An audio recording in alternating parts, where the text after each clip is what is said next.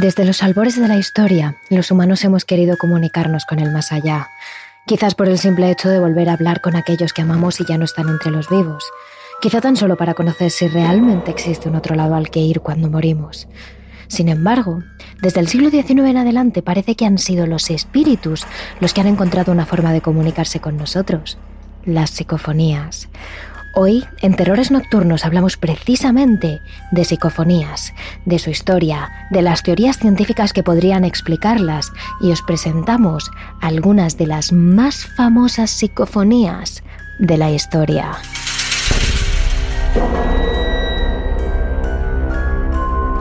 Terrores Nocturnos con Emma Entrena y Silvia Ortiz. Pero empecemos por el principio. ¿Qué es una psicofonía? Básicamente son sonidos que quedan registrados en distintos tipos de grabadoras, pero que no se pueden oír mientras se realiza la grabación. Es decir, el oído humano no puede captarlos. De hecho, la palabra psicofonía deriva de las palabras griegas psique y fonos, haciendo referencia a un sonido producido por una energía psíquica. Es decir, dando por hecho de que estos sonidos provienen de un plano psicológico, casi paranormal. Es por eso que algunos investigadores prefieren el término parafonía. Mediante estas psicofonías se han captado voces de todo tipo, masculinas, femeninas, infantiles, con un timbre y una modulación determinada, sonidos de animales, sonidos de objetos, prácticamente de todo. Lo más curioso es que según muchos investigadores a través de estas psicofonías, los espíritus pueden responder a sus preguntas y en ocasiones incluso se consigue mantener una conversación. ¿Y cuándo surgen las psicofonías? Lo cierto es que hay varias hipótesis. Una de ellas atribuye la primera psicofonía de la historia a Thomas Edison, uno de los mayores inventores de la historia. Es bien sabido que al acabar la Primera Guerra Mundial, Thomas Edison anunció que estaba trabajando en una especie de teléfono para comunicarse con los muertos, para ayudar a todos aquellos que habían perdido a sus padres, hijos, hermanos o esposos en la batalla. Durante los últimos años de su vida trabajó en este invento e incluso dejó las instrucciones para que sus discípulos lo continuasen. Pero desgraciadamente, ninguno de ellos creyó en esta idea. Sin embargo, aunque no está comprobado, se cree que Thomas Edison podría haber captado la primera psicofonía de la historia y no haberlo comunicado nunca. La siguiente teoría apunta a los dos hombres que se disputan el invento de la radio, Nikola Tesla y Guillermo Marconi. Ambos mostraron interés en comunicarse con los muertos, como casi todos en los siglos XIX y XX, en pleno apogeo del espiritismo. Sin embargo, la primera psicofonía se le atribuye a Tesla, ya que fue el primero en detectar extrañas señales de radio. Su intención era detectar señales de radio fuera de la Tierra. Sin embargo, lo que registró fueron voces humanas hablando entre ellas, por lo que pensó que serían voces del más allá, lo que Tesla llamó fenómenos de voces electrónicas y lo que nosotros conocemos como las psicofonías. Desgraciadamente, ninguna de ellas quedó grabada. Desde ese momento varios inventores pensaron en mejorar los aparatos electrónicos para captar las voces de los muertos, hasta llegar a los aparatos de grabación de sonidos modernos. Pero definitivamente, la primera psicofonía grabada de la historia, la primera conocida, se dio en el año 1959, cuando el cantante de ópera ucraniano Friedrich Jurgenson se disputó a grabar en su magnetófono el canto de los pájaros de un bosque. Sin embargo, cuando recogió el magnetófono horas después, lo que encontró grabado en él fue la voz de su madre, hablando en un idioma natal y llamándole por el apodo que ella misma le había puesto cuando era tan solo un niño, Friedel. Por lo tanto, al cantante se le considera el pionero de la captación de psicofonías. Gracias a él, Muchos otros, como Konstantin Raudiv, quizás el que más aportó en la materia, se interesaron por las psicofonías y se dedicaron a estudiarlas y la pericia de los investigadores sumada a las nuevas tecnologías permitió que poco a poco fueran surgiendo más y más psicofonías hasta que se grabaron algunas realmente claras, como las que vamos a mostrar hoy aquí. Empezaremos por las psicofonías más conocidas de España, las que se dieron durante los años 70 en un pequeño pueblo de Almería, en Belmez de la Moraleda, donde se dio el conocidísimo fenómeno de las caras de Belmez. Todo comenzó en el año 1971, cuando en una pequeña casa de la calle Real número 5 aparece en el suelo de cemento la impresión de lo que aparentemente es la cara de un varón. Aunque la dueña María Gómez manda pintar y arreglar el suelo, la cara sigue apareciendo una y otra vez sobre la pintura. Y es entonces cuando surgen las dos hipótesis enfrentadas. Unos, encabezados por el periódico Ideal, dicen que las caras han sido pintadas con nitrato y cloruro de plata, materiales que aparecen por encima de la pintura una y otra vez. Otros, siguiendo el análisis del CSIC, que dicen no encontrar ninguno de estos materiales, sostienen que las caras son de origen paranormal, bien ángeles, bien espíritus, bien restos ectoplasmáticos. Pero es en el año 2004, al morir la dueña de la casa, María, cuando Pedro Amorós, el presidente de la Sociedad Española de Investigaciones Parapsicológicas, decide trasladarse hasta Belmez para investigar si en esa casa podrían haber otras caras aún no descubiertas. Y efectivamente, Amorós descubre varias caras más, si bien no tan claras como la primera. De nuevo surge la polémica, hay quien dice que estas nuevas apariciones son un completo misterio y quien asegura que las caras han sido pintadas y que todo es un fraude para aumentar el turismo en la zona. Los hay que acusan al ayuntamiento y los hay que acusan al propio Amorós. Sin embargo, no nos centraremos en el caso, que hemos resumido todo lo posible, ni en la polémica, sino en las psicofonías que el propio Pedro Amorós recogió durante su investigación en Belmed. Como explica el investigador, el equipo experimentó con psicofonías, dejando aparatos fijos toda la noche, preguntando directamente a los espíritus. Antes de pasar a poner los audios, aclaramos que pondremos cada psicofonía dos veces. La primera lo haremos sin contaros qué se supone que se escucha en la grabación, para que seáis vosotros los que la escuchéis, sin influencia, y saquéis así vuestras propias conclusiones sobre lo que dicen. En la segunda ya os contaremos lo que se supone que dicen las voces en esa grabación, para que vosotros mismos lo contrastéis. Una de las más claras que Amoros consiguió se produjo cierto día mientras se experimentaban con la grabadora. Cuando Amoros les hizo una pregunta directa a lo que él llamó las voces, lo que nosotros llamaríamos espíritus, les preguntó dónde estaban y esta fue su respuesta.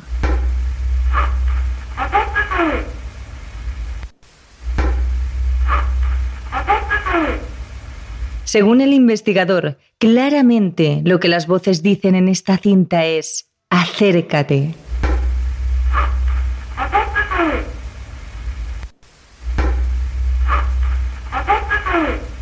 Siguiendo con la investigación, uno de los últimos días en Belmez, a Pedro Moros se le ocurrió pedirle a las voces que le transmitieran un mensaje desde su mundo. Y esta fue su respuesta.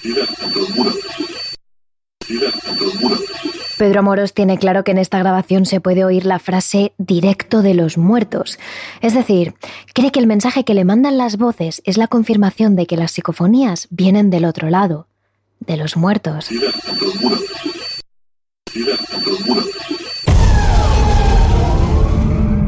Uno de los días, mientras Amoros esperaba que el sistema de grabación recogiera algo, una voz rompe el silencio. Una voz que, según dice el investigador, se dirige directamente a él.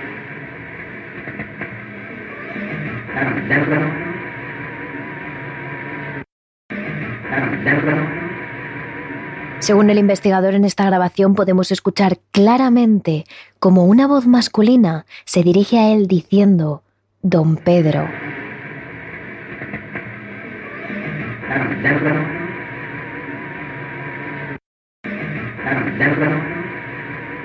En otra ocasión, Amoros preguntó a las voces que dónde estaban, y esta fue su respuesta.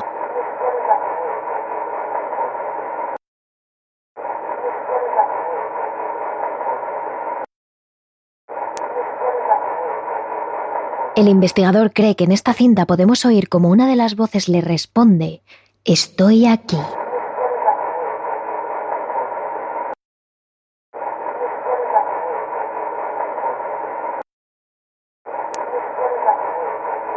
Escuchamos ahora una de las psicofonías más polémicas grabadas en la calle Real número 5 de Belmed. La polémica viene porque en este caso las voces captadas por la grabación no hablan en castellano, sino en inglés, lo que hizo pensar a muchas personas que se trataba de un montaje.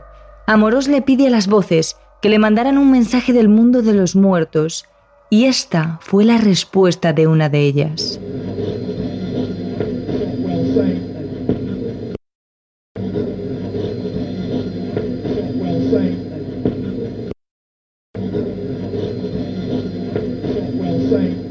La teoría de Amorós es que en la cinta podemos escuchar cómo una voz masculina responde a su pregunta con otra pregunta en inglés, muy rudimentario.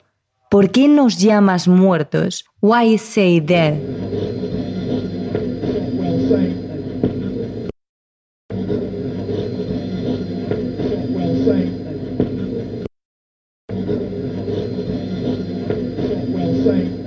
Sin embargo, según cuenta Morós, una de las psicofonías que más le llamó la atención es la siguiente. Otra grabación eh, muy interesante eh, que, se obtuvo fue precisamente cuando estábamos allí, registrando, trabajando en la casa.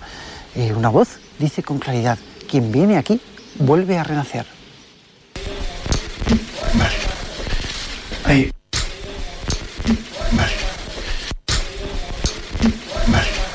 Aunque la mayor parte de la investigación de Pedro Amorós se produjo cuando María Gómez, la dueña de la casa, ya había fallecido, aunque hubo un breve lapso de tiempo en el que ambos coincidieron. Según Amorós, María era una persona que se prestaba a la investigación paranormal, que les hizo las cosas muy fáciles e incluso que grabó con ellos algunas psicofonías. María Gómez Cámara era una persona que se prestaba mucho a la investigación. A ella le gustaba grabar psicofonías. También en un momento, eh, un día, ella preguntó el por qué han venido aquí esas caras, aquí a mi casa. Y una voz le dice con claridad, es un abuso. Bueno, el por qué han venido aquí a mi casa.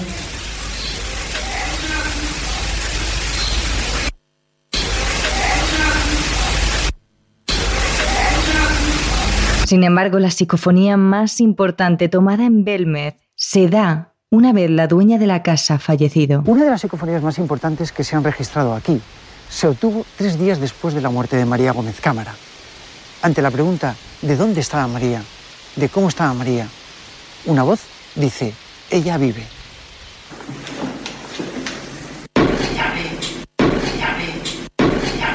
Sin embargo, y sin entrar en detalles, después de todo esto, el misterio de las caras de Belmez sigue sin resolver.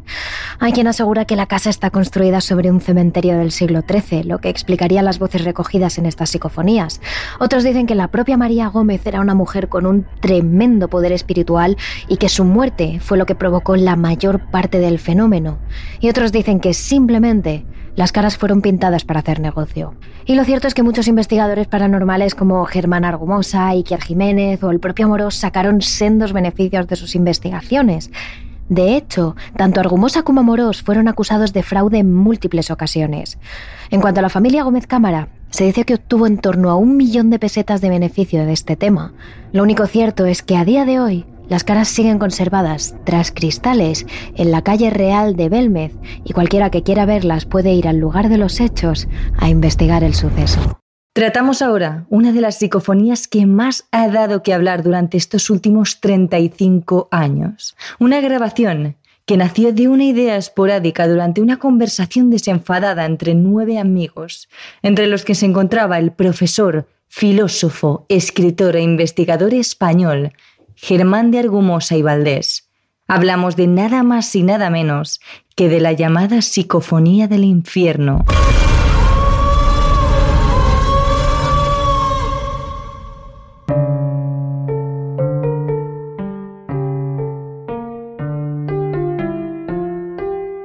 Germán Argumosa, propietario de la grabación original de la Psicofonía del Infierno, hasta sus últimos días y protagonista de esta historia, solía reunirse con sus amigos de alto nivel social y cultural para hablar sobre diferentes temas.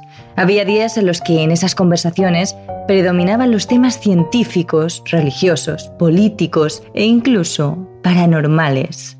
La mayoría de las veces iban a la misma casa grande y lujosa de uno de los integrantes del grupo, entre la infinidad de salones y habitaciones, pasillos que tenía aquel lugar, la biblioteca sin duda era uno de los sitios más amplios, pero a la vez más misteriosos, ya que multitud de amigos que iban allí para leer alguna de las grandes obras que coleccionaba el dueño aseguraban sentirse acompañados por alguien una presencia que en ocasiones hacía encontrarse mal a alguno de los invitados. Fuertes dolores de cabeza, presión en el pecho, escalofríos.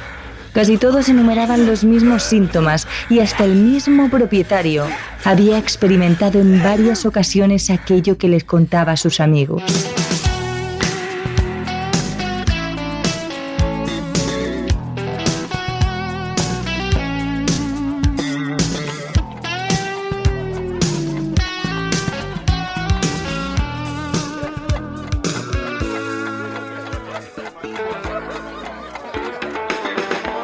Tarde de noviembre de 1985, en la que los nueve amigos estaban bebiendo y hablando en el salón, salió el tema de lo paranormal y con ello no podía faltar el volver a hablar de aquella tenebrosa biblioteca que tenían a apenas unos metros de distancia.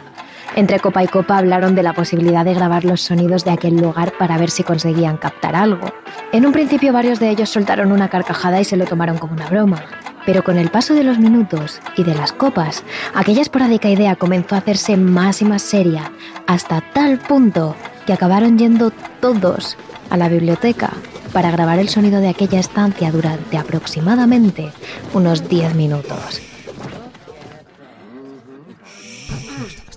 Y efectivamente así se hizo. Después de que una de las mujeres allí presentes pronunciase unas palabras para invocar a las entidades que habitaban en aquel lugar e invitarlas a hablar, se puso en marcha la grabadora. Todos los presentes se alejaron de la biblioteca y decidieron entonces irse a otra habitación para no interferir en la grabación.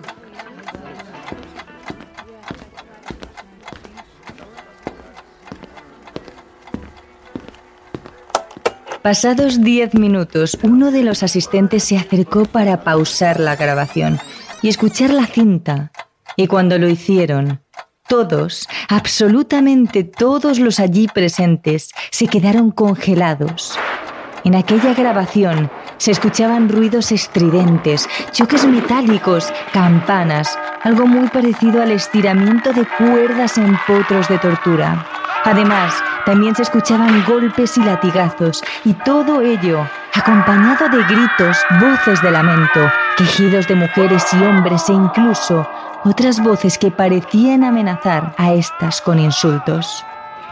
Se dice que los 10 minutos que duran las terribles psicofonías solo fueron emitidas una vez en una radio de un barrio madrileño, llamada Radio Fortaleza, concretamente en un programa denominado La Otra Frontera, pero incluso ahí, la cinta jamás llegó a manos de los técnicos y jefes de la radio, ya que Germán de Argumosa nunca quiso dar esa cinta a nadie.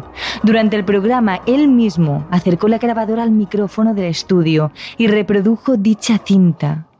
Pero hasta nuestros días, esta grabación no ha pasado por más personas que por Germán de Argumosa y quienquiera que haya heredado aquella cinta tras el fallecimiento de ese escritor en el 2007. Sí es cierto que el propio Germán hizo una recopilación de algunos momentos de esa cinta que puede encontrarse fácilmente en Internet. Sin embargo, él mismo dijo que aquella grabación no se volvería a reproducir completamente, ya que aquel que la escuchase podría sufrir graves lesiones debido a la intensidad y al horror de las psicofonías. Asegura que los primeros minutos, aquellos que son fácilmente accesibles, no tienen ni punto de comparación con los últimos minutos de esa cinta, ya que son insufribles y durísimos de escuchar. De ahí que la propia grabación haya sido denominada como la psicofonía del infierno. Entre todos los sonidos y voces que se oyen en la grabación destacan algunos momentos clave donde se pueden apreciar con mayor detenimiento palabras e incluso frases que ponen los pelos de punta, como por ejemplo este fragmento de aquí.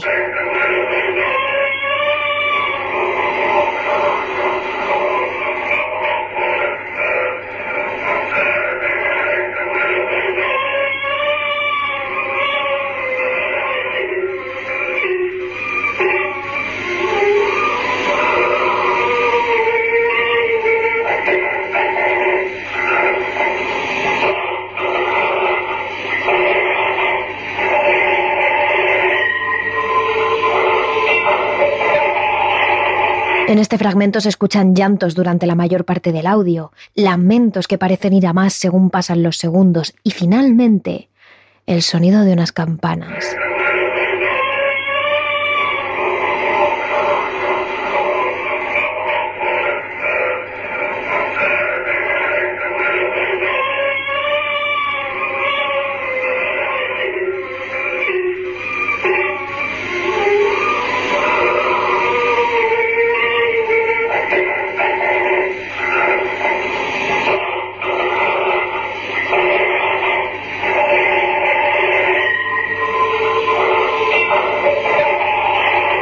Pero esto no es todo. Uno de los fragmentos más llamativos de esta cinta y que más repercusión ha causado es aquel que escuchamos a continuación.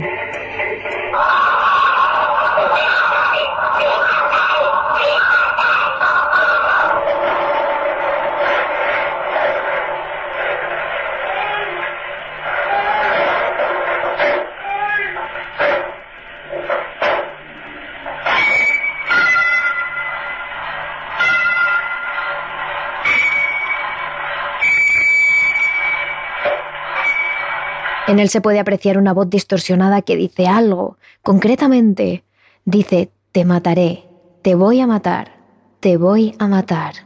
Justo después el quejido de lo que parece ser un hombre repite en varias ocasiones un ay. Y por último, las campanas vuelven a tañir.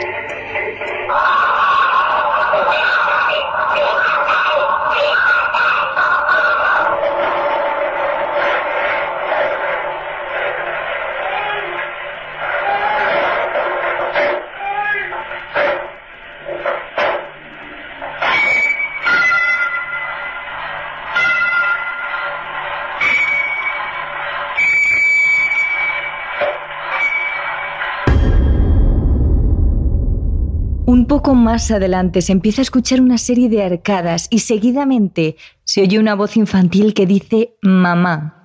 Al final de este fragmento se aprecian claramente unos quejidos.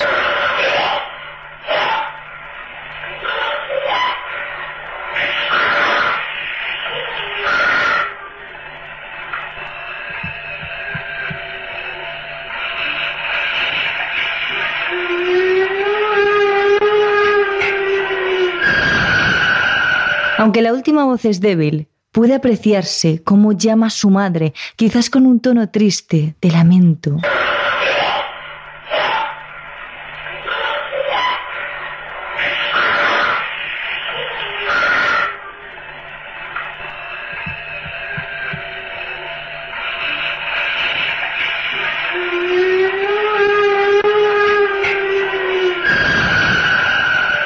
Toda la cinta se escuchan muchos tipos de voces, tanto femeninas como masculinas, algunas más jóvenes y otras quizás propias de alguien mayor.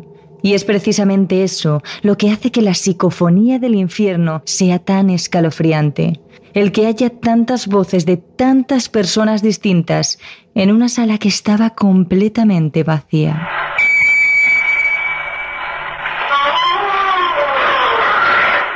Aquí se escucha primero el sonido de la campana y seguidamente un me ahogo muy claro. Todo ello segundos después de escucharse las arcadas de otro hombre, o quizás del mismo anterior.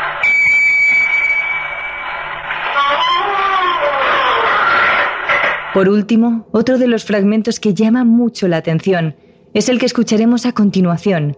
Primero parecen sonar varios golpes, y luego una voz que podría decir culpa en repetidas ocasiones, como si alguien estuviese castigando a otra persona a base de latigazos o quizás a sí mismo.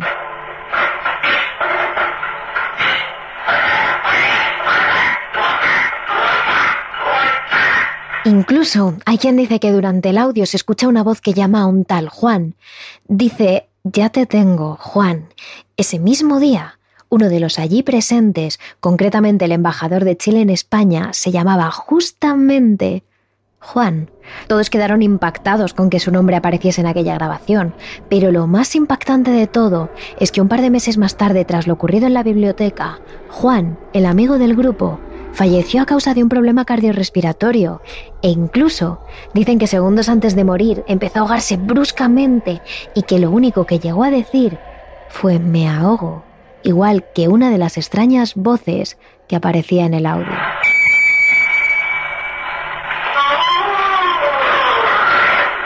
Sin embargo, hay quien dice que todo lo que sucede alrededor de la psicofonía del infierno es una auténtica farsa.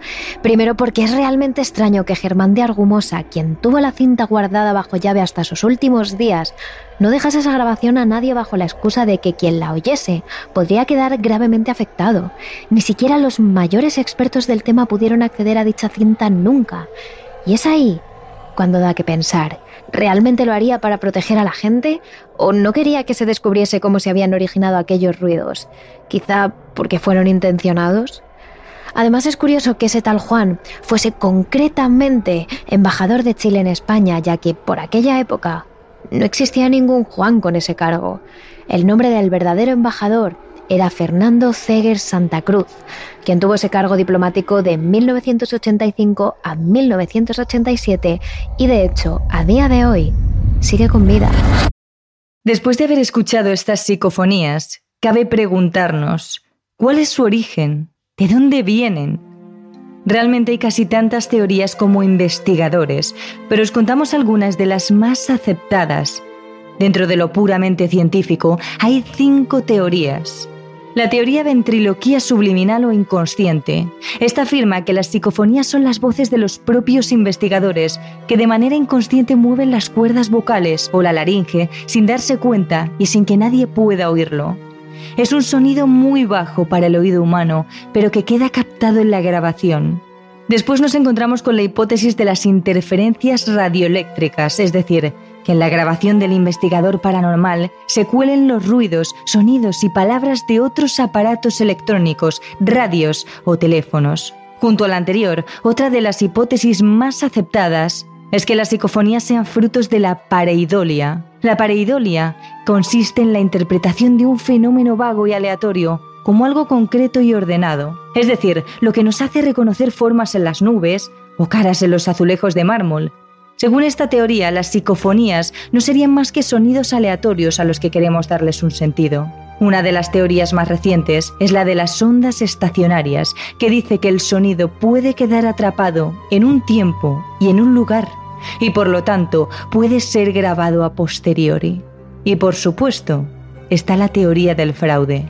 Por otro lado tenemos las teorías que vienen de lo paranormal, de lo inexplicable, y no de lo científico. Y de esas hay tantas como casos. Hay quien dice que las psicofonías son voces que vienen directamente del mundo de los muertos, que son mensajes que nos llegan desde el más allá, otros que son voces que provienen de dimensiones paralelas, otros que son de extraterrestres, y algunos incluso dicen que son la huella que los espíritus dejaron en nuestro mundo, su impregnación ambiental.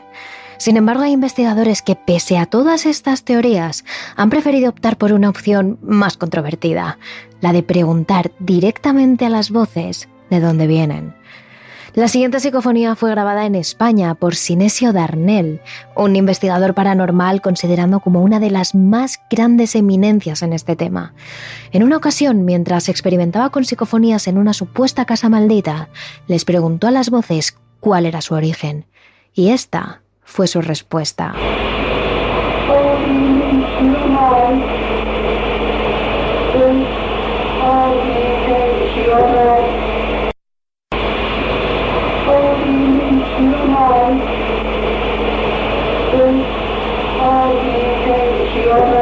Sinesio Darnell sostiene que en esta psicofonía se puede escuchar cómo las voces le contestan diciendo que su origen es adimensional. Lo escuchamos de nuevo.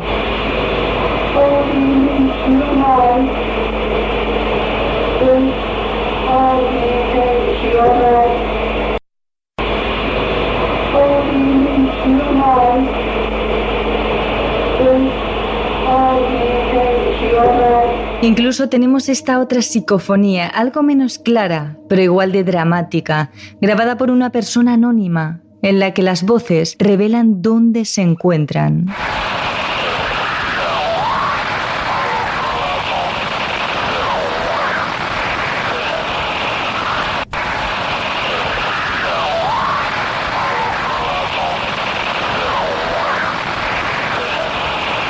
Según la teoría más extendida, en esta psicofonía se puede oír cómo las voces dicen, estamos al otro lado de la muerte.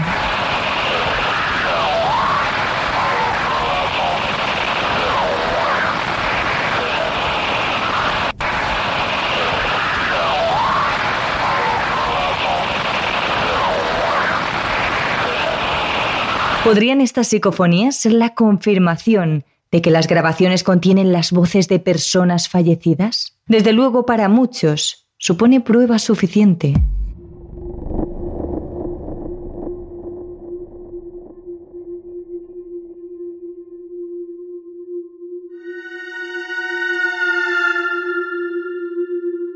Los sitios donde más probabilidad hay de captar voces o sonidos del más allá suele ser un lugar en el cual haya sucedido algo terrible, un punto en el que existan malas energías que se hayan quedado concentradas allí y que sigan haciendo de las suyas. Por eso, hablamos ahora de las psicofonías captadas en lugares malditos. Nos vamos, por ejemplo, hasta Estados Unidos para escuchar una psicofonía que dio la vuelta al mundo, pero que a día de hoy sigue sorprendiendo a todo aquel que la escucha.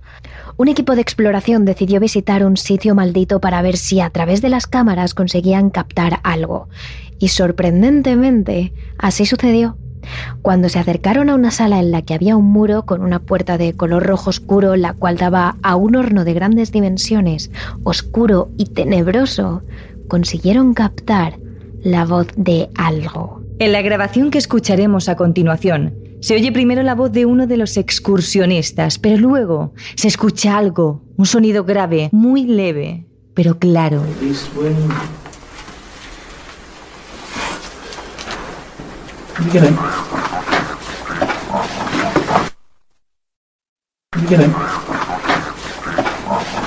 Es importante estar atentos porque primero y como hemos dicho se escucha a una persona que estaba hablando, pero justo cuando está calla se oye una voz grave que dice I have the body of a pig. Traducido al castellano es tengo el cuerpo de un cerdo. Y seguidamente un ronquido fuerte.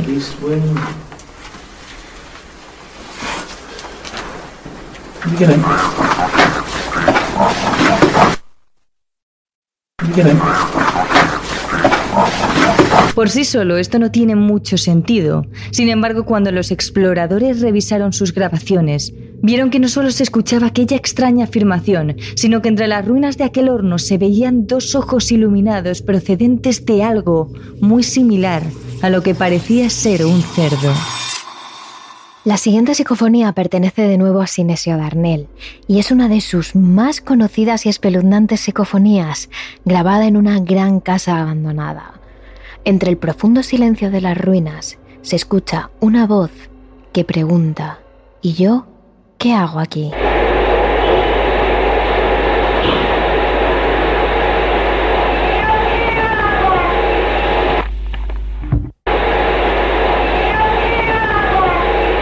Se dice que es la voz de una niña, una joven, que pregunta desesperada qué hace en aquel lugar, en aquella dimensión, es de lo más escalofriante.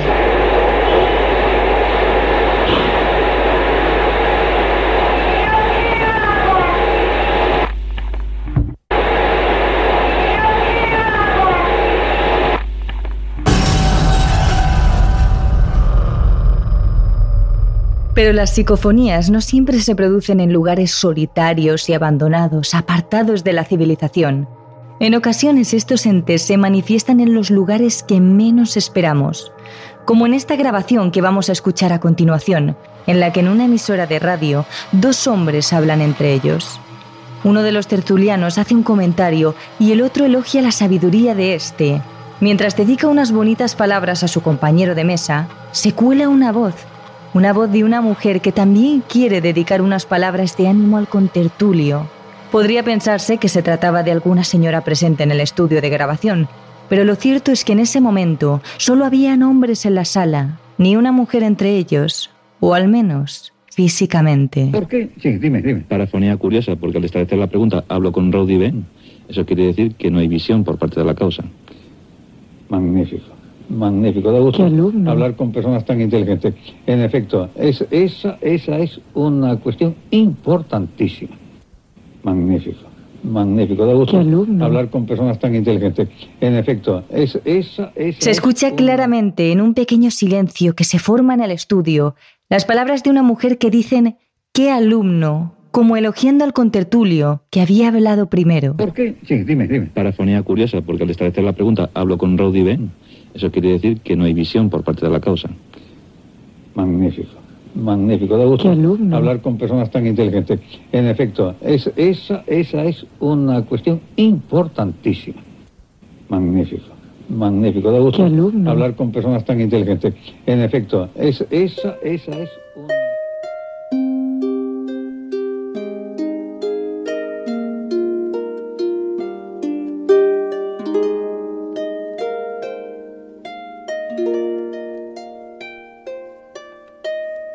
Existe una historia acerca de una madre que decidió mutilar a su hija una vez muerta por razones que jamás se llegaron a conocer. Lo que sucedió hace tanto tiempo sigue estando hoy presente en canciones populares españolas, aunque la mayoría de la gente desconoce la historia que esconden detrás. ¿De qué historia hablamos ahora? Del misterio de la mano cortada. Es importante poneros en contexto antes de enseñaros una psicofonía que conseguirá helaros la sangre. Nos remontamos a finales del siglo XIX, concretamente a la ciudad de Valencia, territorio costero donde nació Margarita Ruiz de Lijori, mujer de alta cuna que desde muy pequeña demostró sus dotes para la música, el arte, la ciencia y la literatura. Sin duda era un ejemplo de mujer autosuficiente para la época y mucha gente no veía con buenos ojos la actitud de Margarita ya que se valía por sí sola, cosa que en aquellos años no estaba muy bien visto. Sin embargo, a Margarita jamás le importó la opinión de aquellos ignorantes ni lo más mínimo. A ella le gustaba mucho estudiar y lo demostró al resto del mundo desde muy joven. En dos años consiguió la licenciatura en Derecho y la diplomatura en Enfermería. Además obtuvo el diploma de varios cursos de medicina, idiomas, piano, danza y pintura. E incluso ganó la medalla de oro en el concurso nacional de Bellas Artes.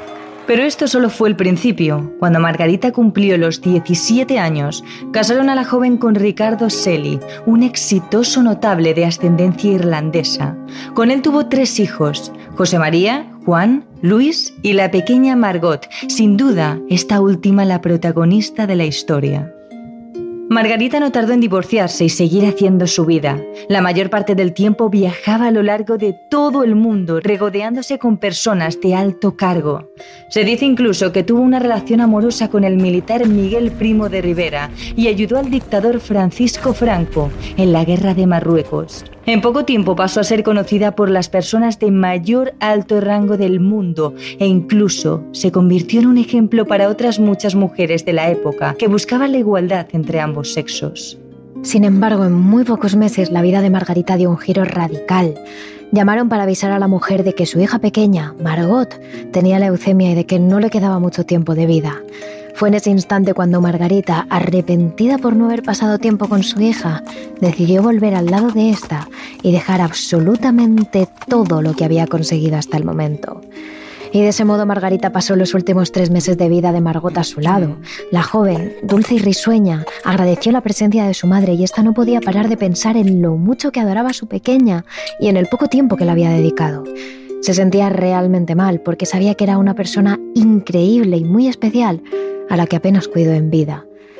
Poco después de la muerte de la joven Margot, llamó a la redacción de un famoso periódico de la época uno de sus hermanos mayores, asegurando que Margarita, su madre, había profanado el cuerpo de la joven y había mutilado varias partes de este. Las autoridades, incrédulas ante dichas afirmaciones, desenterraron el cuerpo de la muchacha para comprobar cómo efectivamente a la joven le faltaba una mano y algunos mechones de pelo que habían sido rasurados.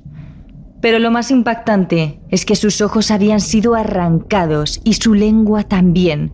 En la autopsia, los médicos forenses aseguraron que quien hubiese realizado aquellas operaciones debía conocer las técnicas de la profesión, ya que habían sido extraídos de la manera más limpia posible. Además, descubrieron que a la joven le faltaban algunos órganos.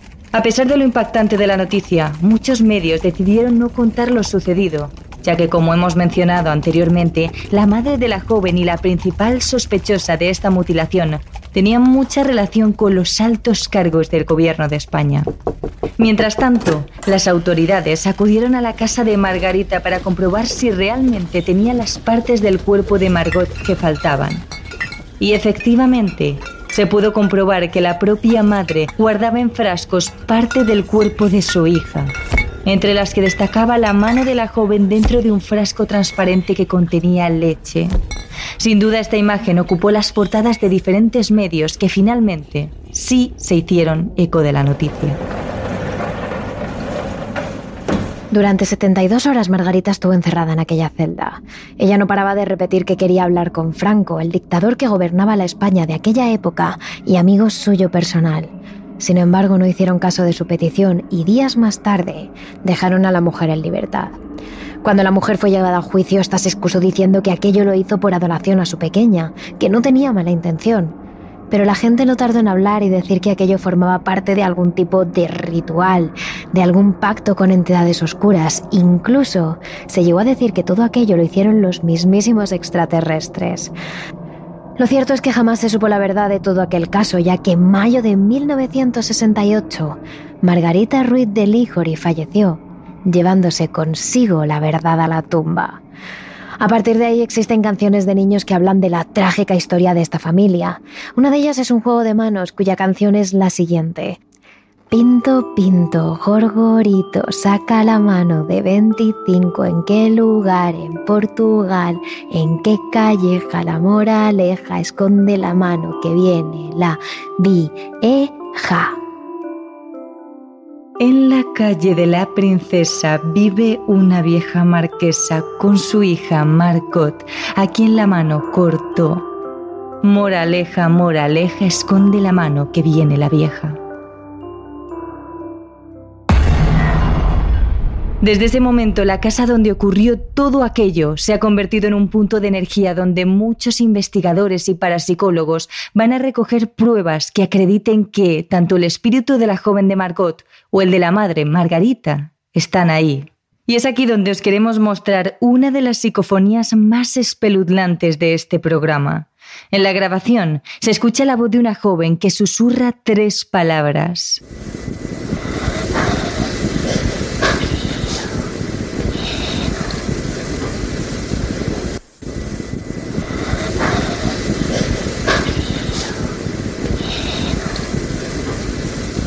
Concretamente, la voz de la chica susurra a la grabadora las siguientes palabras. Mama, frío, miedo. ¿Acaso será la propia Margot llamando desde el más allá a su madre?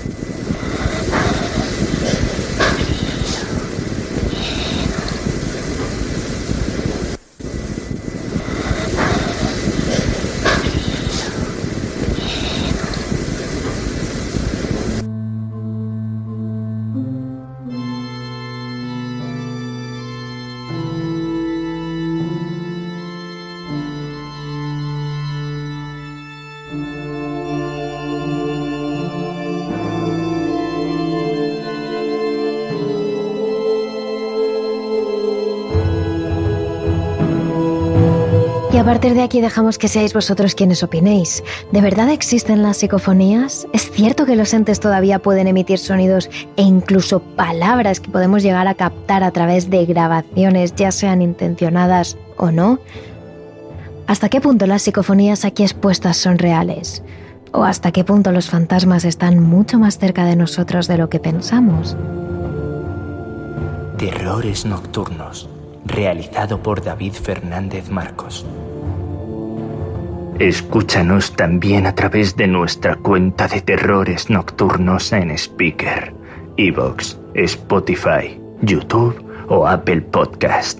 Y síguenos también en nuestras redes sociales de Twitter, arroba terroresn o en nuestro Instagram, Terrores Nocturnos Radio.